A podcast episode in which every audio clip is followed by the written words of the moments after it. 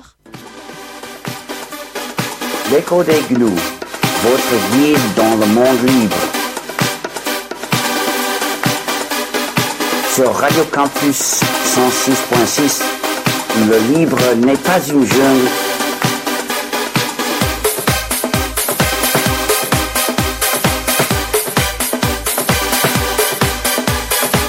Le livre n'est pas une jungle comme le logiciel privateur.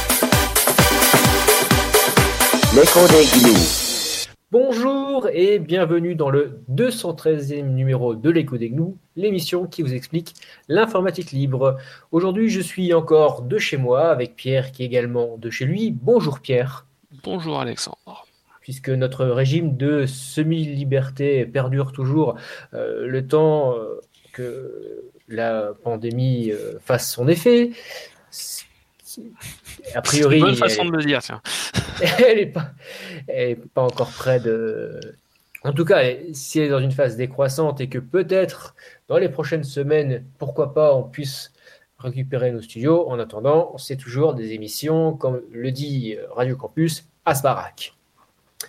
On va donc commencer par l'actualité des deux semaines écoulées, des activités logicielles. Pierre, on va parler de la fameuse guerre des navigateurs. Alors, actuellement, la guerre des navigateurs, elle est quand même largement dominée par le navigateur de Google, Chrome.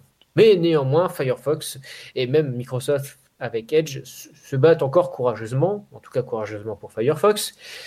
Et on va quand même pas se priver d'une bonne nouvelle, c'est la disparition, même si elle fait preuve désormais de son obsolescence à peu près absolue, c'est la disparition de Flash. Flash qui, nous, libristes, euh, a causé tant de dégâts, tant de désagréments, tant de prenage de cheveux, tant de sites qui étaient inaccessibles ou qui nécessitaient au mieux l'utilisation et l'installation d'un logiciel propriétaire. Cette fois-ci, Flash est mort. Alors pour les libristes, c'était même pire. À une époque, c'était quand même plus facile d'installer un Firefox dans un émulateur Windows pour utiliser Flash avec, plutôt que d'utiliser Flash directement sur Linux, parce que la version Linux était moins un jour. Ça, c'est encore plus vieux que ça. Et donc oui, Flash, jusqu'à maintenant, était encore compatible avec Firefox, et à partir de janvier prochain, c'est terminé. Il n'y aura plus de support de Flash dans Firefox à partir de la version 85. Là où c'est assez intéressant, c'est que du coup, on, est sur la fin hein, de Flash, c'est terminé. Adobe a annoncé la fin du support, etc. Mais ce qui est assez intéressant, c'est de voir ce que ça va avoir comme impact finalement sur le contenu qui avait été publié. Il y a un travail en cours du côté de archive.org pour, euh, euh, fournir un émulateur, enfin un émulateur, une réimplémentation de Flash en JavaScript afin de permettre au contenu écrit en Flash pendant des décennies d'être encore visionnable aujourd'hui et demain dans, dans, les navigateurs web ou euh, sur les ordinateurs. Tout à fait, Pierre, parce qu'on peut le déplorer, mais Flash, ça fait tout de même partie de l'histoire du web. Ah, ça fait partie de l'histoire du web et c'est une histoire très importante. Et Notamment sur les sites plutôt, enfin, de professions plutôt artistiques ou euh, qui peuvent avoir trait à la, à la créativité. Euh, souvent, c'était des flash, des sites faits en flash euh, par un prestataire qui voulait donner un effet, je dirais plutôt euh, artistique, mais au final euh, avec une utilisabilité qui était quand même très moyenne, voire très médiocre. Voire très mauvaise. Alors non, l'utilisabilité. Alors ça, ça, c'est pour des sites réalisés entièrement en Flash, par exemple. Ça, c'était pas terrible effectivement. Mais l'utilisation. C'était la mode. Ah oui, ça a été la mode et ça a été et c'était la, c'était c'était une horreur pour pour tout le monde. C'est Apple a fait beaucoup de contre Flash en refusant d'avoir Flash sur les sur les iPhones, par exemple. C'est l'un des éléments qui a tué Flash, c'est le fait que Flash était interdit sur les iPhones et sur les Android plus tard. Enfin, sur les Android qui sont sortis pas longtemps après l'iPhone. Donc, euh, Flash a été tué comme ça, mais il y a eu du vrai contenu en dehors des, des sites, euh, on va dire, qui cherchaient à avoir une apparence artistique originale il y a eu du vrai contenu réalisé en Flash, il y a eu du contenu, euh, mettons, encyclopédique, des, des vidéos, de, enfin des, des, des, animations, des présentations, des choses. Les jeux Flash aussi, les jeux Flash, c'est Flash également, ne, ne, les oublions pas effectivement. Il y a eu des, un, un, contenu énorme qui a été réalisé en Flash et du coup, archive.org, c'est une bonne nouvelle, va essayer de faire survivre le contenu Flash avec un émulateur. Donc on leur souhaite bon courage, hein, ils vont travailler dessus pendant longtemps, mais après c'est le but d'archive.org, c'est d'être les, les, archivistes du web justement et de, de, sauvegarder le contenu à travers les âges. Donc euh, on parlait donc à suivre. On parlait donc de Firefox 85 qui sortira en janvier. Firefox 83, lui, vient de sortir et est sorti avec des grosses améliorations sur la gestion du HTTPS uniquement. C'est-à-dire euh, une navigation entièrement, on va dire, entièrement sécurisée. Ça peut être un abus de langage, évidemment, mais euh, entièrement chiffré. Voilà, entièrement sécurisé, c'est unique. Si on a une définition de sécurité qui implique un attaquant euh, très spécifique qui peut espionner tout votre trafic réseau. En, l'occurrence, l'attaquant ce serait par exemple un État malveillant ou un opérateur malveillant, vraiment la NSA. Donc euh, ça c'est la grosse nouveauté de Firefox 83 euh, effectivement. C'est enfin il y a deux grosses nouveautés. Il y a la possibilité c'est une option de naviguer en mode HTTPS uniquement ainsi que et ça c'est assez intéressant c'est une grosse amélioration des performances de leur moteur JavaScript. Amélioration des performances et baisse la consommation de RAM. Donc ils ont obtenu des gains de performance euh, sur certaines pages jusqu'à 12% de, de gains en temps de réponse de la page, 15% en temps de chargement de la page, des choses comme ça. C'est surtout visible sur des grosses applications web, typiquement les, suites bureautiques en ligne. Il y a des, gains intéressants, donc ben, comme d'habitude sur les nouvelles versions de Firefox, n'hésitez pas à les essayer si vous aviez eu euh, des mauvaises expériences par le passé sur les performances. Chaque version apporte son grand lot d'améliorations. Et pour les utilisateurs de Linux, la version suivante, la 84 qui sortira d'ici euh, janvier, donc je crois qu'elle sortira plutôt en, décembre, euh, la 84. La 84 activera enfin une, nouvelle couche graphique, on va dire, pour Firefox sous Linux, avec un énorme gain en performance.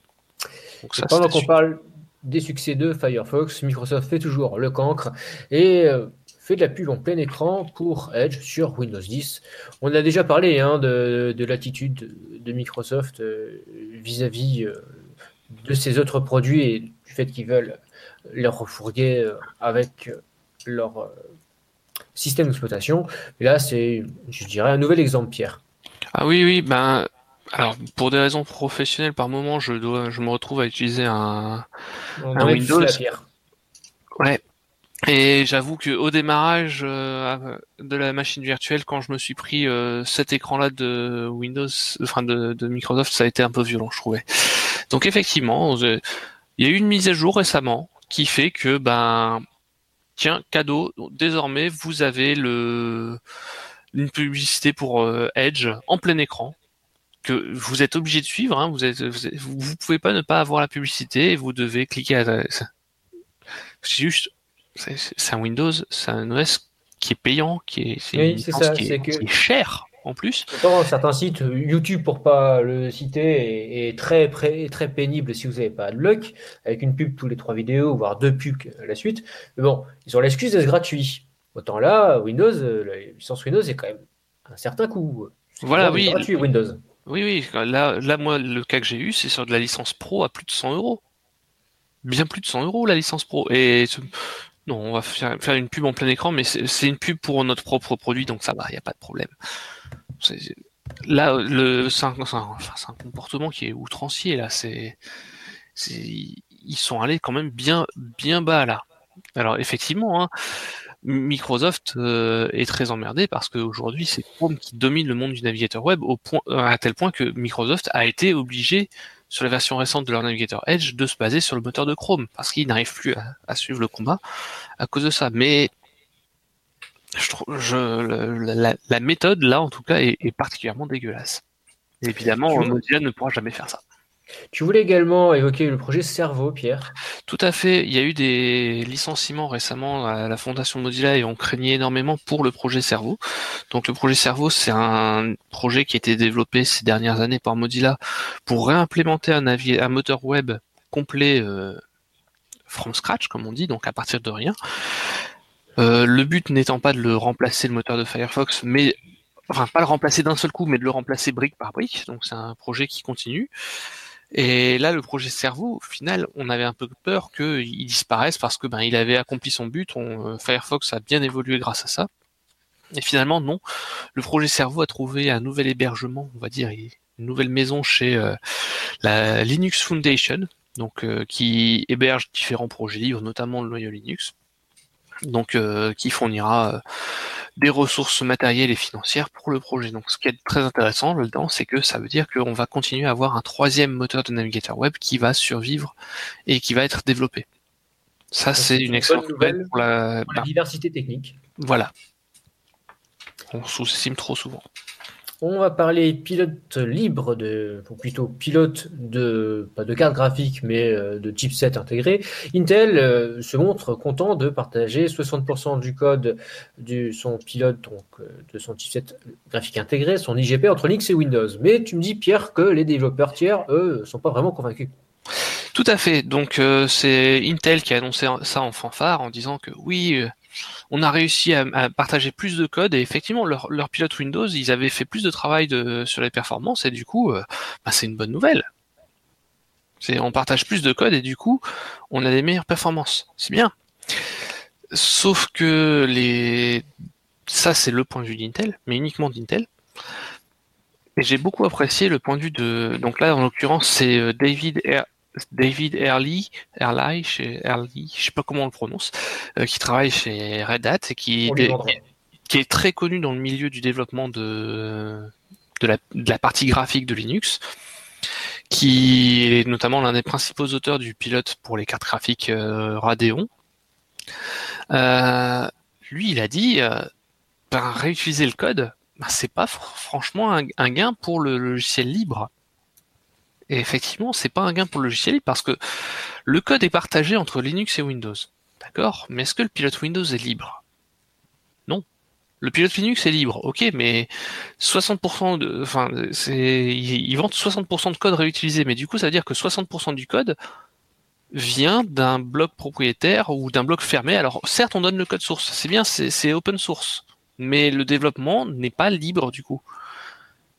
Euh, si demain quelqu'un veut faire un correctif et envoie un patch, ben, si ça touche le code qui est commun, est-ce que son patch est réellement accepté? Est-ce que son patch va pouvoir réellement être intégré? Et, tu, peux euh, forquer, tu peux toujours forquer, mais après faire un pilote forqué euh, concurrent de celui proposé par le constructeur, c'est quand même difficile à ah faire accepter. Et du coup, en fait, la, la crainte, et elle est parfaitement justifiée, c'est que ben, du coup, c'est plus un pilote libre, c'est un pilote open source. C'est pas, pas un développement libre, c'est un développement fermé, mais avec un code ouvert. Et ça, c'est, c'est une vraie une nuance. C'est toujours une nuance que tu, que tu veux mettre en avant, Pierre, mais c'est vrai que. Ah ben là, c'est pas moi qui l'a mis en avant. Oui. Là, c'est pas moi. Justement, pour une fois qu'il y a quelqu'un qui dit pareil que moi, je suis content. On a parlé là, il y a deux semaines du dépôt GitHub de YouTube DL, donc, qui est un petit script, un gros script, une application permettant de télécharger des vidéos de YouTube, mais également d'autres, d'autres sites qui proposent du contenu vidéo. Et le logiciel YouTube DL est de retour sur YouTube. Ils ont obtenu un million de dollars dans un fonds de défense contre le le DMCA, donc cette association d'ayants droit qui a voulu avoir la peau de YouTube DL. Alors, le DMCA, attention, petite, erreur, le DMCA n'est pas une association d'ayants droit. Le DMCA, le DMCA, le Digital Millennium Copyright Act, est la loi américaine principale ah, sur la gestion du droit d'auteur. J'ai confondu, excuse-moi, confusion avec la RIA, excuse-moi. Voilà, oui, on confond les deux, hein, c'est les acronymes. C'est bizarre, c'est bizarre pourquoi on confond? Oui, mais du coup, donc, euh, effectivement, GitHub a, enfin, l'équipe de YouTube DL a fait la correction qui était nécessaire pour pouvoir réintégrer le code. A priori, ce c'était pas le projet lui-même qui était visé, mais uniquement un exemple dans le code avec juste une adresse dans un des fichiers de test. Donc c'est, dire à quel point c'était ridicule. Et donc, le code de YouTube DL a été remis en place sur GitHub. Et la bonne nouvelle, par contre, c'est que le projet GitHub a décidé de mettre en place un fonds de 1 million de dollars dans le but de fournir une aide juridique aux développeurs, mais pas que seulement de YouTube DL, euh, fournir une aide juridique à n'importe quel développeur de projet open source qui soit attaqué sur la base du DMCA. Donc c'est plutôt un beau geste de la part de, GitHub. C'est une bonne nouvelle, Pierre. Je voulais terminer cette partie logicielle par euh, le projet euh, MADE 3, donc euh, issu du projet Ubuntu, donc qui euh, se destine à fournir euh, aux associations, notamment aux associations humanitaires, une alternative basée sur Linux pour essentiellement le réemploi d'anciennes machines. Il y a déjà des projets tels que Xubuntu, les distributions basées sur XFCE, voire même des versions un petit peu plus anciennes des, dire des environnements de bureau au moins gourmands, mais celle-ci est quand même une, initiative qui est, bien organisée. Donc, euh, je voulais faire part de ce projet. Ils sont en version 1.0 03. Donc, ils offrent également la possibilité euh, de faire des clones, donc une installation type OEM, tel que c'est fait euh, par les constructeurs, permettant s'il y a un lot d'ordinateurs de la même référence qui est fourni par une collectivité locale ou une entreprise qui veut se débarrasser de ce matériel ou plutôt de le jeter et de le donner à une association, ben, ça permet donc de pouvoir en trois minutes euh, déployer une nouvelle installation d'un Linux et redonner une nouvelle vie à cet ordinateur et permettre à des euh, personnes euh, qui pas forcément beaucoup de ressources pour avoir un ordinateur ou à des associations qui n'ont pas forcément énormément de, moyens de d'avoir quelque chose de fonctionnel. Alors c'est pas forcément une machine de guerre, mais au moins un outil pour lutter contre la, fracture numérique, comme aiment dire nos hommes politiques, euh, on parle beaucoup, on, dénonce beaucoup euh, l'obsolescence programmée. Là, c'est un bon exemple de manière de lutter contre l'obsolescence programmée. Voilà, c'est tout, ce matériel-là n'ira pas dans une décharge. Exactement. Enfin, il y aura bien un jour, mais il ira pas. Oui, mais, mais, pas, mais beaucoup moins vite. Ça, on passera aux nouvelles sécurités après un premier morceau de musique. Nous allons écouter Mirva, Stay With Me. Vous écoutez les codes nous sur Radio Campus 106,6 campusile.com et la radio numérique terrestre.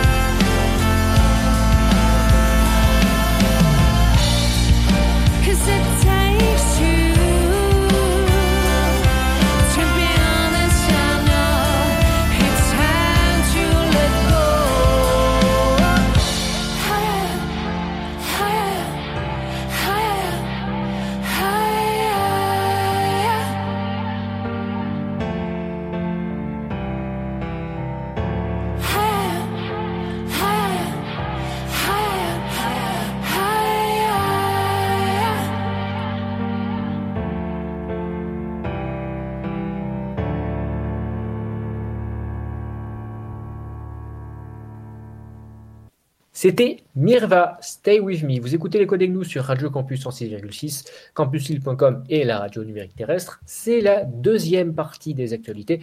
On va parler sécurité. On va même parler de la loi de sécurité globale. Pierre a noté la novlangue en tant que fan, enfin fan, oui, admirateur de George Orwell que l'on puisse être. Donc cette fameuse loi sécurité globale qui commence à se faire connaître pour son regrettable article 24, donc qui euh, limite considérablement les possibilités de filmer les actions des forces armées en créant un flou juridique avec euh, la, notion de nuire à la fin de en refusant en empêchant euh, de révéler euh, des éléments pouvant identifier des policiers ou des gendarmes dans l'exercice de leur fonction euh, pour ne, dans un but qui nuirait à leur personne. Le problème est que, évidemment, montrer un policier en train de frapper un manifestant ennuie un petit peu à sa personne.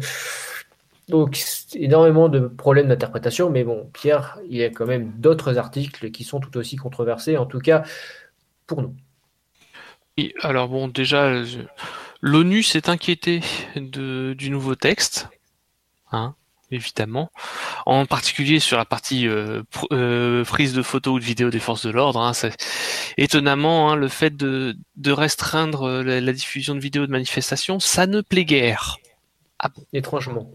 Euh, d'ailleurs, aussi un autre élément que je note qui, qui me fait pas sourire du tout, dans les, diverses couvertures qui sont faites de l'article sur le, floutage des, visages des policiers, à chaque fois, le gouvernement va dire oui, mais on n'entrave pas le, travail des journalistes, on n'entrave pas le, travail des journalistes, il n'y a pas de problème.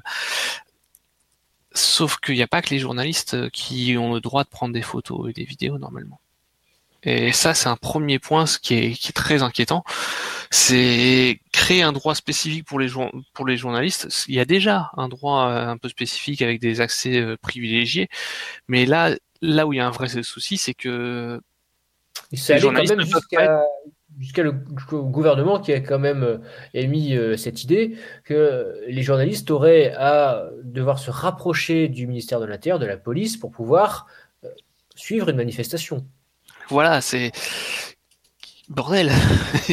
oui, alors vous avez le droit d'aller là et là. Par contre, le reste de la manifestation, vous y allez pas s'il vous plaît, on vous couvre pas. Puis euh, à ce sujet, des manifestations sont en cours d'ailleurs dans différentes villes de France. Comme si les, journalistes aussi pouvaient couvrir l'intégralité de toutes les manifestations. C'est pas c'est pas le cas et donc du coup c'est normal d'avoir des vidéos amateurs qui soient prises pour pour montrer ce qui se passe. Ça peut être des vidéos prises par des gens depuis leurs appartements ou des vidéos de, prises par les gens directement depuis les manifestations. Et c'est extrêmement important pour qu'on se rende compte de ce qui se passe dans les manifs. Donc euh... maintenant avec euh, bah, avec Internet, la, diffusion est quand même beaucoup plus large, beaucoup plus facile de diffuser des vidéos amateurs que ça ne pouvait être le cas il y a 20 ans. Tout à fait. Du coup, les autres articles, augmentation de, des droits de, au visionnage des images de vidéoprotection. Ah, important, hein, vidéoprotection. Protection. Pas surveillance, protection. Euh, une, caméra, ça, ça vous protège, c'est bien connu. Voilà, une, une brouette d'amendement en faveur de la reconnaissance faciale, euh, communication des vidéos des halls d'immeubles aux flics, évidemment, hein, c'est mieux. Euh, quoi d'autre Il y a les drones, les drones, très important les drones. augmenter la couverture par les drones. On a eu quoi d'autre?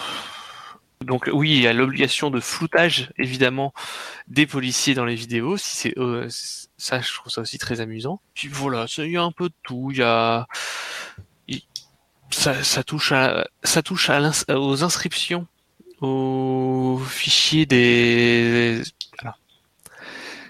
c'est le fichier judiciaire automatisé des auteurs d'infractions sexuelles violentes ou des d'infractions sexuelles ou violentes. Il y a il y a, plein... Tu parles du FIGES, là, Pierre Ouais, ouais, ils, augmentent des inscriptions, des inscriptions dedans. Alors, je vois pas trop le rapport euh, sur ce là. Là, en l'occurrence, c'est pour les personnes qu'on est pour consultation habituelle d'images pédopornographiques. Alors, ok. Par contre, c'est quoi le rapport avec l'ensemble? Il y a des objectifs d'augmenter la, durée de la garde à vue si une exploitation des saisies des supports numériques de la personne gardée à vue est nécessaire. Il y a euh, des nouveaux délits, il y a des circonstances aggravantes euh, pour l'atteinte à la vie privée quand c'est commis à l'encontre d'un fonctionnaire de police ou d'un gendarme. Ouais, c'est... Comme d'hab, ça sert. On, on, fait, on, fait, on, fait, on fait passer des sujets sur lesquels, évidemment, on peut pas être, on peut, pas ne pas être d'accord. évidemment, euh, la lutte contre euh, les contenus ah oui, pornographiques, et ça sert à faire passer d'autres mesures derrière, beaucoup plus politiques. C'est un, un, un pot pourri de tout. Ils ont fait tout ce qu'on voulait mettre, on l'a mis dedans, on verra. Donc du coup, là pour l'instant, le texte est encore en cours d'examen. Pour, ne pas dire qu'il a été mis en examen. Euh, donc c'est à suivre, on verra euh, les résultats du passage à l'Assemblée nationale euh, d'ici d'ici dans deux semaines, je pense qu'on saura un peu mieux ce qui aura été approuvé par l'Assemblée. Restera ce qui devra être approuvé par le Sénat. Si on reste dans les bonnes nouvelles, le Conseil de l'Union européenne envisage encore une fois de s'attaquer au chiffrement de bout en bout. Oui, mais attention. En fait, on, veut la sécurité grâce au chiffrement, mais on veut aussi la sécurité malgré le chiffrement.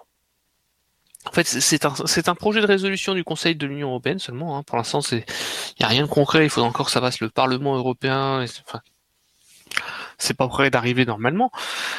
Mais euh, ils sont à la recherche de la solution magique qui permette à la fois d'avoir une protection des communications,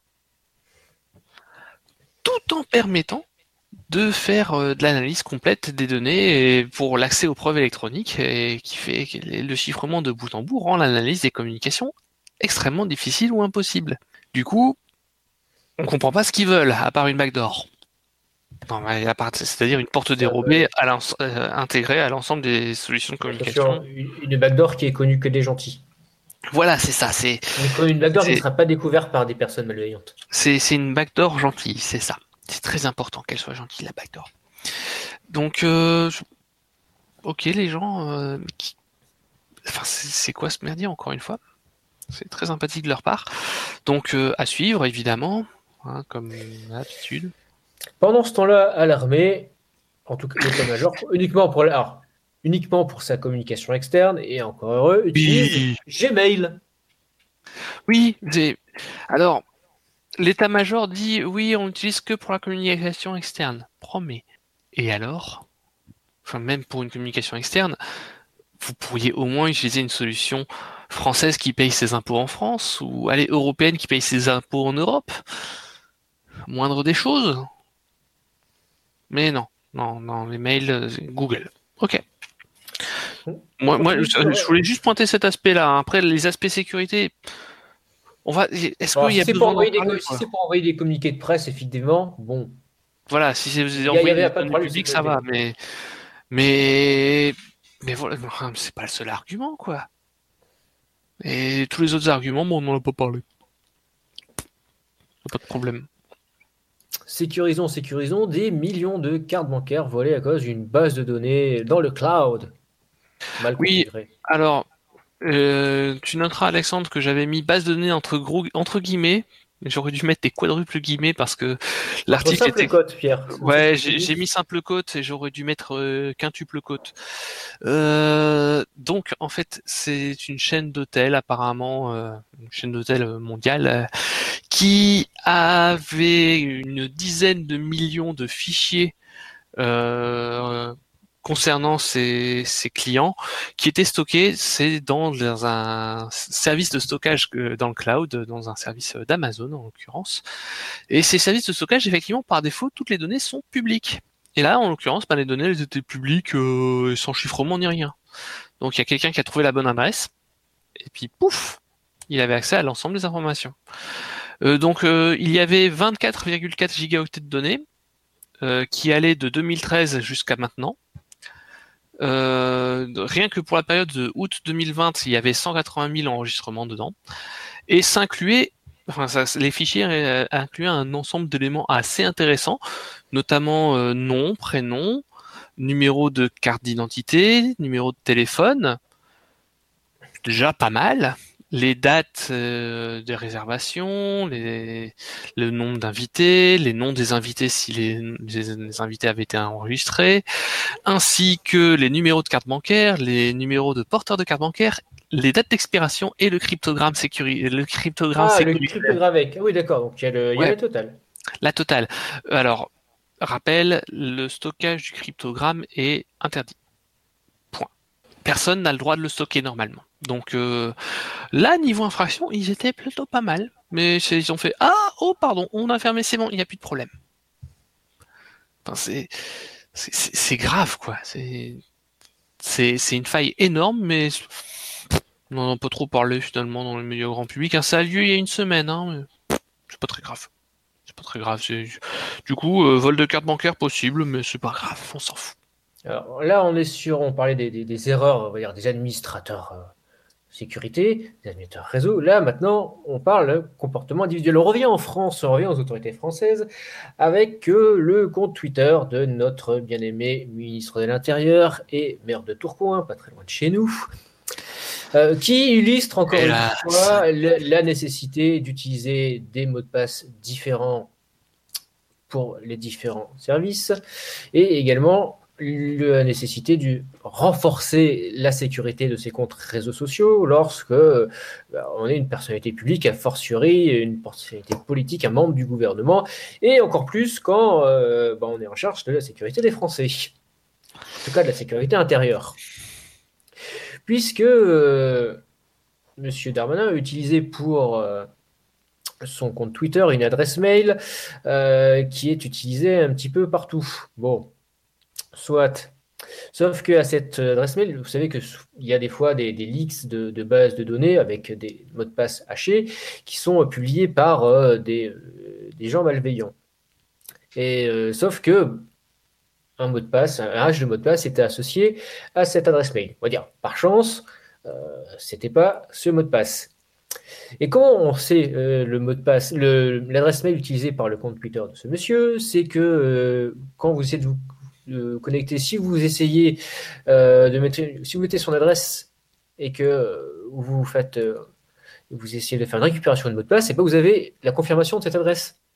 Vous mettez le login du compte Twitter et vous faites j'ai perdu le mot de passe. Et là, il va faire envoyer un message à une adresse mail effectivement avec euh, des petits caractères à la place euh, de la plupart des caractères sauf que il y a suffisamment de lettres en général pour deviner euh, si c'était bien la bonne adresse donc entre deux le ministère de l'Intérieur a certifié que M. Darmanin a changé son mot de passe et a activé la double authentification. Mais il a toujours gardé la même adresse mail. Donc, pour, vous, pour nous, ça peut avoir bon, des, conséquences, on va dire, dans notre vie privée. Alors que là, euh, Twitter, désormais, c'est, on s'en réjouisse ou qu'on le déplore, euh, pour de la communication politique. Euh, un président américain, un futur ex-président américain, là pour principal canal de communication, même quand le président de la République veut faire porter des messages à l'international, il utilise ce compte. Donc, chez nous, c'est dehors, je crois que le premier vrai message politique, c'était Ségolène Royal euh, en 2012. Hein, le fameux euh, message à M. Falorni, pour ceux qui se souviennent. Enfin, bref, euh, un compte Twitter, euh, c'est un canal de communication important quand on est un homme politique. Donc, le fait de se faire ministre. Parce que, bon, que M. Darmanin se fasse pirater son compte, ça peut nous faire rigoler, sauf qu'il est ministre de l'Intérieur.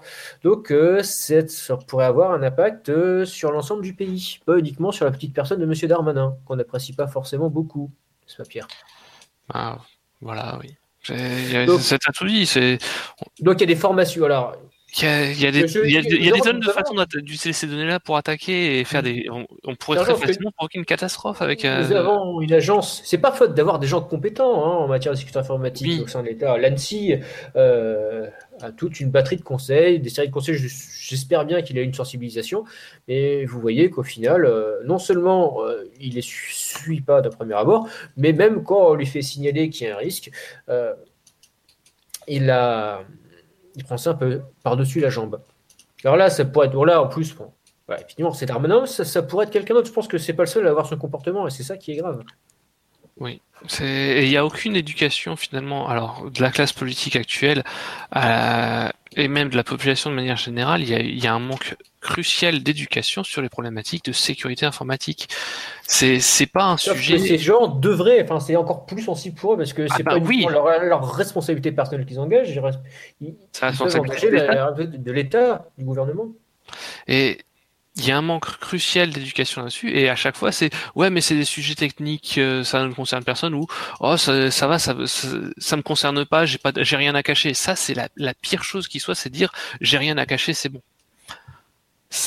Tout le monde doit cacher ses données en ligne. C'est crucial. C'est nécessaire parce que sinon on, est on peut être victime d'attaque on peut se faire dérober tout son compte bancaire parce que bah, on aura exposé suffisamment d'éléments pour qu'une une attaque d'ingénierie sociale réelle soit menée et avec une attaque, euh, une bonne attaque d'ingénierie sociale, on ne peut pas facilement, enfin on peut très, très difficilement se protéger et euh, éviter de perdre toutes ces données. On en a donné l'exemple il y a deux semaines avec quelqu'un qui s'était fait pirater sa carte SIM. Et ben là, on est sur le, c'est Là, on était dans le cadre d'Armanin, ça aurait pu être beaucoup plus grave. Si ça avait été quelqu'un de malveillant qui avait révélé toutes ces informations-là, il aurait pu le faire en, en faisant des fausses déclarations au nom Darmanin sur Twitter. Alors ça aurait été bloqué très vite, mais ça aurait pu avoir le temps de provoquer une panique quelque part et éventuellement des blessés, voire des morts c'est pas très réjouissant. on va... autre, option, euh, autre option pour les petits assaillants en herbe, je pense qu'il pourrait être très amusant de faire des fausses annonces sur des comptes d'hommes politiques pour manipuler les cours de la bourse.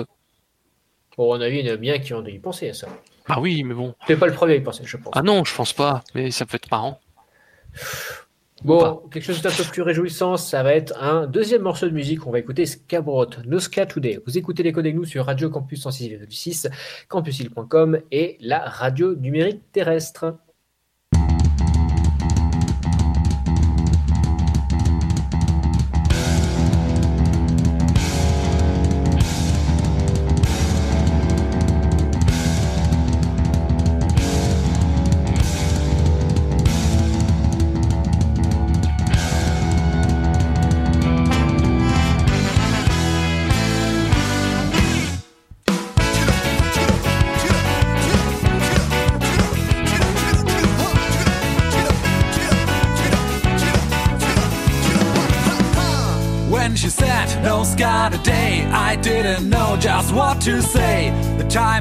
To become a man. Being one of them doesn't suit my plan.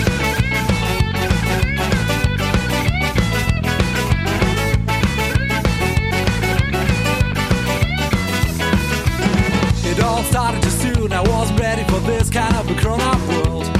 Where you stop to work for your life,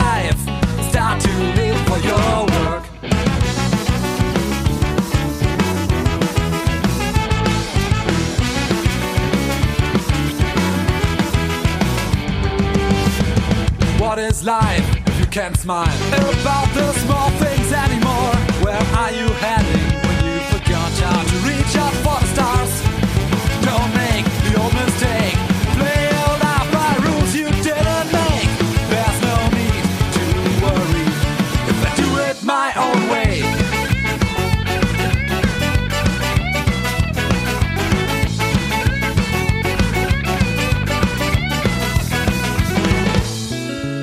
started some weeks ago.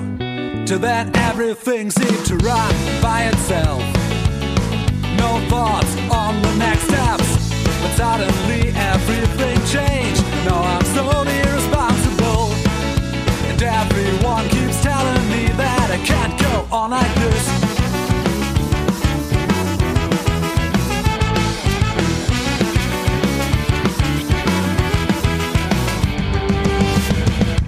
is life if you can't smile?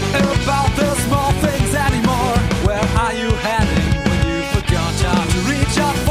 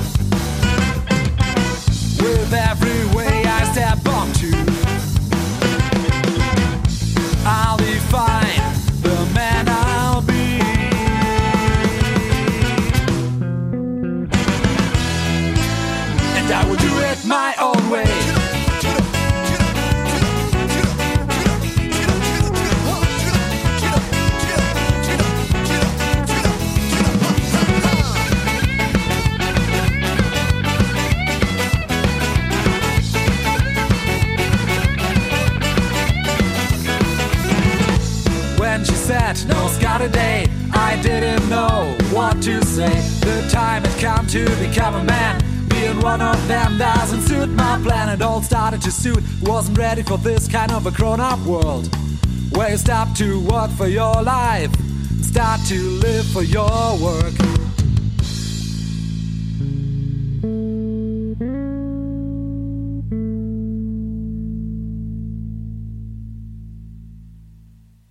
C'était Scabrot, nous, Ska Today. Vous écoutez les codes nous sur Radio Campus en 6,6.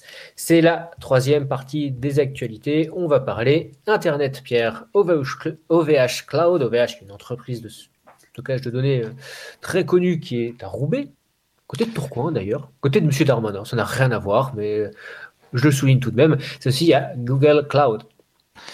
Tout à fait. Ça a été annoncé par OVH euh, il y a dix jours. Ils ont annoncé que euh, alors il y a dix, il ah, juste avant l'émission précédente, ils avaient fait leur grand-messe et ils avaient annoncé que oui, on est l'alternative européenne du cloud.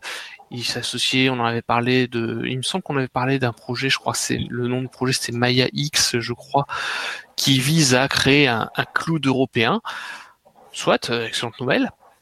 Et puis ben là, c'est quelques jours après, donc le 10 novembre, OVH a annoncé que ah ben en fait on s'associe avec Google Cloud et donc euh, désormais on va fournir tout pile la même solution que Google sur notre réseau. Certes, la solution en question du coup ne sera plus soumise aux lois américaines puisque Google ne fournira qu'un logiciel et puis c'est tout. Sauf que où est la souveraineté numérique là-dedans? On n'a pas la maîtrise sur le logiciel, c'est un logiciel propriétaire fermé de Google qui va être déployé. Comment on, s'assure que le logiciel en question n'a pas bah, justement de backdoor pour les services euh, de renseignement américains? Pour courage, puisque c'est un logiciel fermé, on ne peut pas facilement l'auditer. Et bah, puis globalement, oui, ça revient à une semaine, on a OVH qui dit euh, oui. Euh, on veut euh, des initiatives européennes, on veut un, cloud européen, on veut une initiative Gaia X, etc. Et le lendemain, c'est ah, nous sommes euh, copains avec Google, désormais euh, nous fournissons les services Google Cloud. C'est triste. petit revirement, oui. C'est ça. Et en particulier, l'un des points assez intéressants, c'est que la valeur ajoutée d'un service comme Google Cloud, ben, ça va être les logiciels euh, mis en place par Google pour son service. Donc au final, ça revient à ce que OVH ne fournisse pas la valeur ajoutée du cloud en question et ne soit plus que le, petit technicien pour Google. Est-ce que c'est vraiment ce qu'ils veulent? Alors ça, c'est une histoire de gouvernance d'entreprise, Pierre. tout à fait. Une bonne nouvelle de la part de la Cour de justice européenne, une case précochée sur un formulaire web qui vous dit euh, est-ce que vous acceptez euh, mes cookies? Si c'est précoché, ce n'est pas un consentement. C'est ça. Mais après, là, c'est le sens. Ce qui tombe sous le sens, mais là, c'est vraiment c'est global. C'est dans tous les cas une case précochée. J'en ai un exemple, ça c'est pour ça, Pierre. Oui, oui, mais, mais voilà, dans tous les cas, une case précochée sur un site web n'est pas un consentement. pour un consentement, il faut que la case ne soit pas précochée. Ou que ce qui soit précoché, c'est non, je ne veux pas. Et du coup, quand on coche, ça devient oui, je veux. Et donc ça, c'est assez intéressant. Après, là, aujourd'hui, concernant le cas des cookies, euh, malheureusement, il y a de plus en plus de sites web, en particulier donc des sites euh, américains. En tout cas, ce, que j'ai remarqué, ce sont des sites américains ou en tout cas des, ou des pages en anglais. Euh, de plus en plus, ils jouent. Il y a un petit peu de fils de puterie dans la gestion du consentement. C'est désormais, tu as en gros bleu accepté et enregistré, et en petit gris à côté, tu as euh, enregistré, les enregistré et fermé. Ouais, mais tu as souvent pareil les, sites français. Enfin, c'est-à-dire si tu veux euh, accepter, c'est toujours le, le, petit bouton grisé ou euh, pas bien. Ah non, si tu, veux, refuser les cookies, quoi. C'est-à-dire que si tu acceptes, tu acceptes tout d'un coup, et si tu refuses, tu dois aller dans le formulaire où il faut refuser euh, tu as les, les dizaines de types de cookies différents, euh, ce prestataire-là, ce prestataire-là, ce prestataire-là. Voilà. Ouais, c'est toujours un peu plus galère. hein. Ça, il- pour l'instant, on n'est pas encore à- arrivé au, au point de, de- de rendre in- interdit ce genre de comportement, hélas. Mais ça, j'espère que ça viendra un jour. En tout cas, là, ça- cette étape-là est déjà une première bonne nouvelle. Pierre, y a-t-il encore une nouvelle Internet que tu voudrais euh, Euh, on va on va faire une dernière de fils de puterie. Euh, Une dernière fiche de puterie, je t'en prie. Ouais, je l'ai trouvé très rigolote. YouTube normalement affiche les publicités euh, uniquement sur le contenu qui est monétisé Oui. pour les, cré- les pour les, les, les créateurs qui ont accepté la monétisation et qui du coup euh, souhaitent être rémunérés. Sauf que qu- désormais, quand vous êtes trop petit pour être rémunéré, eh ben YouTube va quand même pouvoir monétiser vos vidéos, mais garder l'argent sous. pour lui. En même temps, YouTube n'est pas non plus une œuvre de bienfaisance. Non, mais je trouve ça un peu fils de puterie quand même. C'est parce que l'utilité de plateformes alternatives telles que. Alors, pas PeerTube qui n'est pas une plateforme, hein, qui est une solution décentralisée. Attention. Oui. Souvent la, la confusion avec les outils de Framasoft. Mais sachant que oui, donc là sur YouTube, en tout cas, les créateurs ne peuvent pas faire monétiser leurs vidéos parce qu'ils sont trop petits. Par contre, YouTube va les monétiser pour garder l'argent. Je trouve l'idée vraiment dégueulasse. C'est non, non, t'autorise pas à prendre des sous. Par contre, nous, on va en prendre sur ton dos.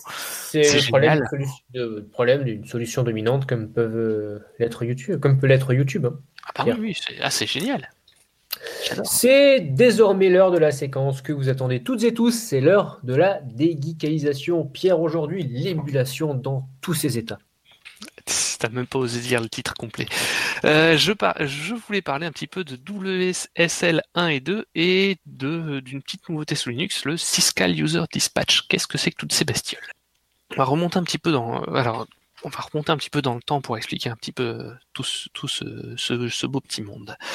Euh. Microsoft a annoncé très récemment, enfin très récemment, il y, a, il y a trois ans de ça, je crois maintenant, ils ont annoncé la possibilité sous Windows de faire tourner directement des applications Linux. C'est une grande nouveauté qui est arrivée. Donc il y a eu la version 1 de WSL et une version 2 qui est sortie un peu plus récemment. Ce qui est très intéressant, c'était le fonctionnement de WSL, donc du Windows.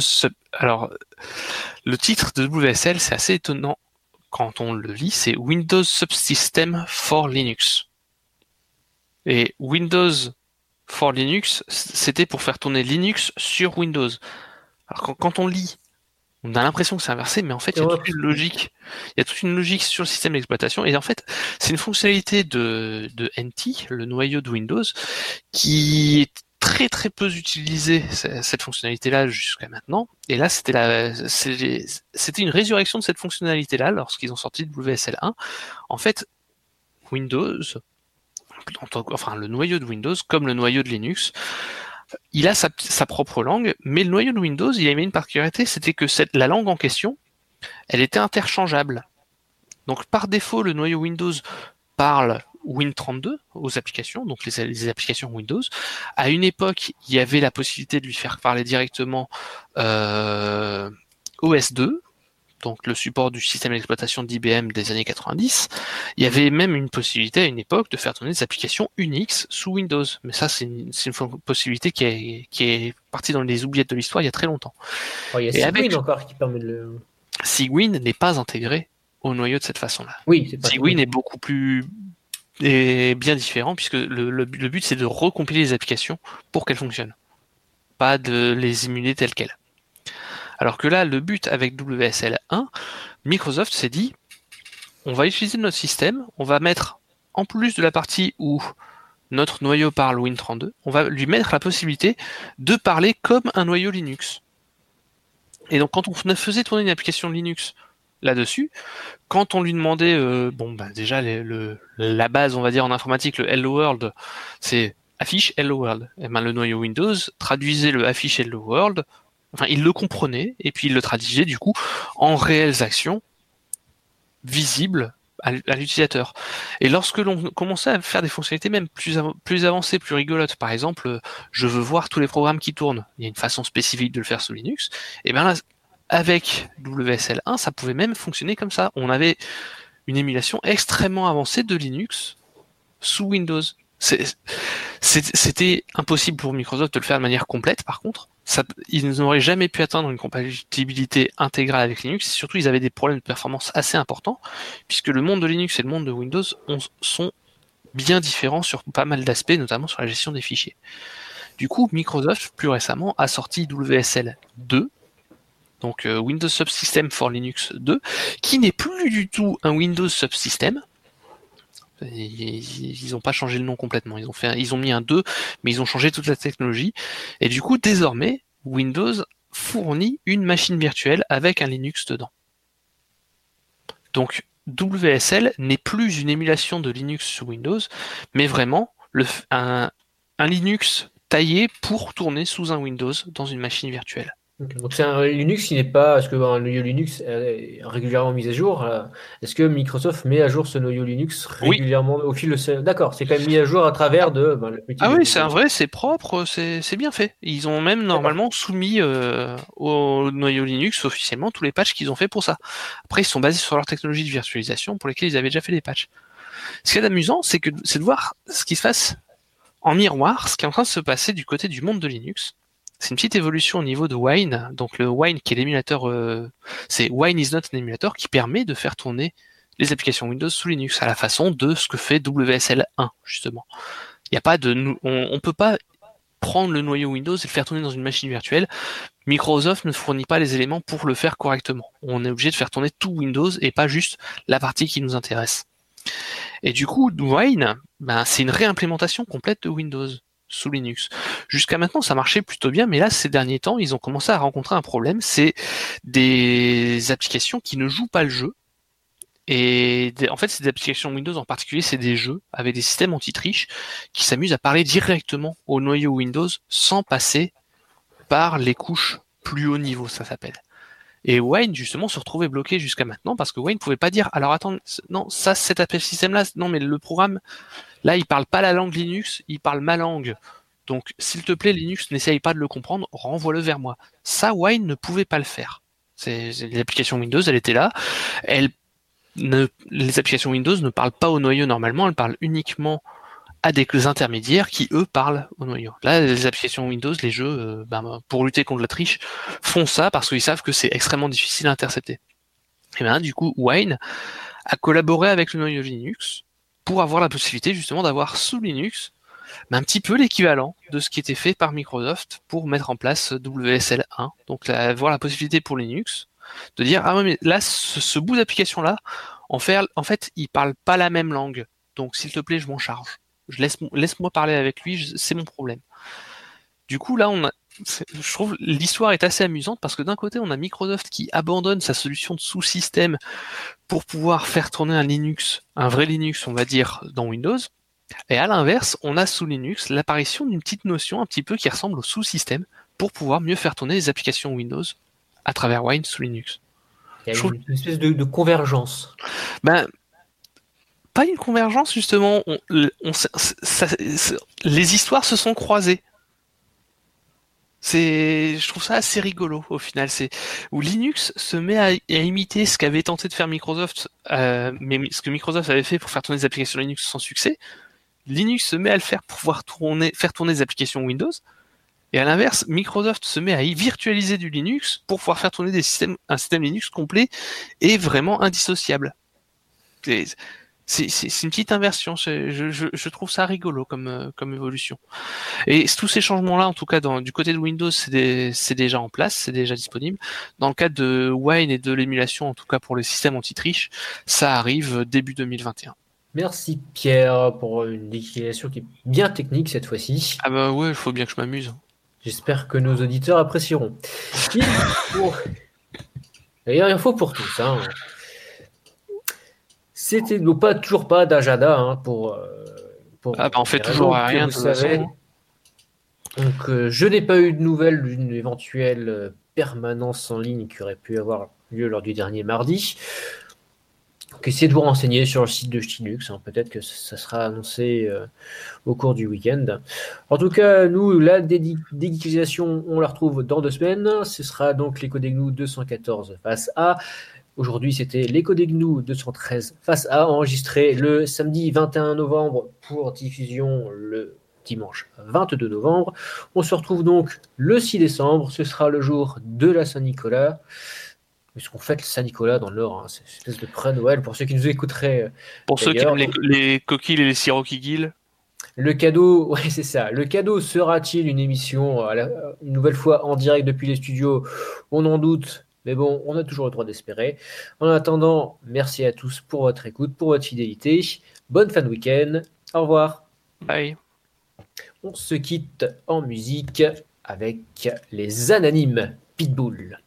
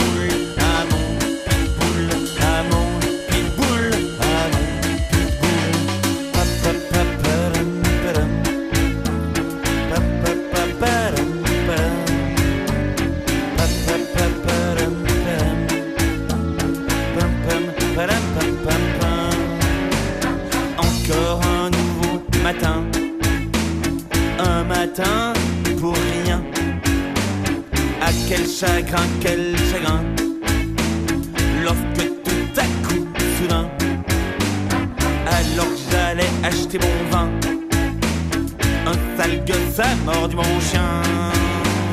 Mon pauvre boule, si gentil Ça me fout les boules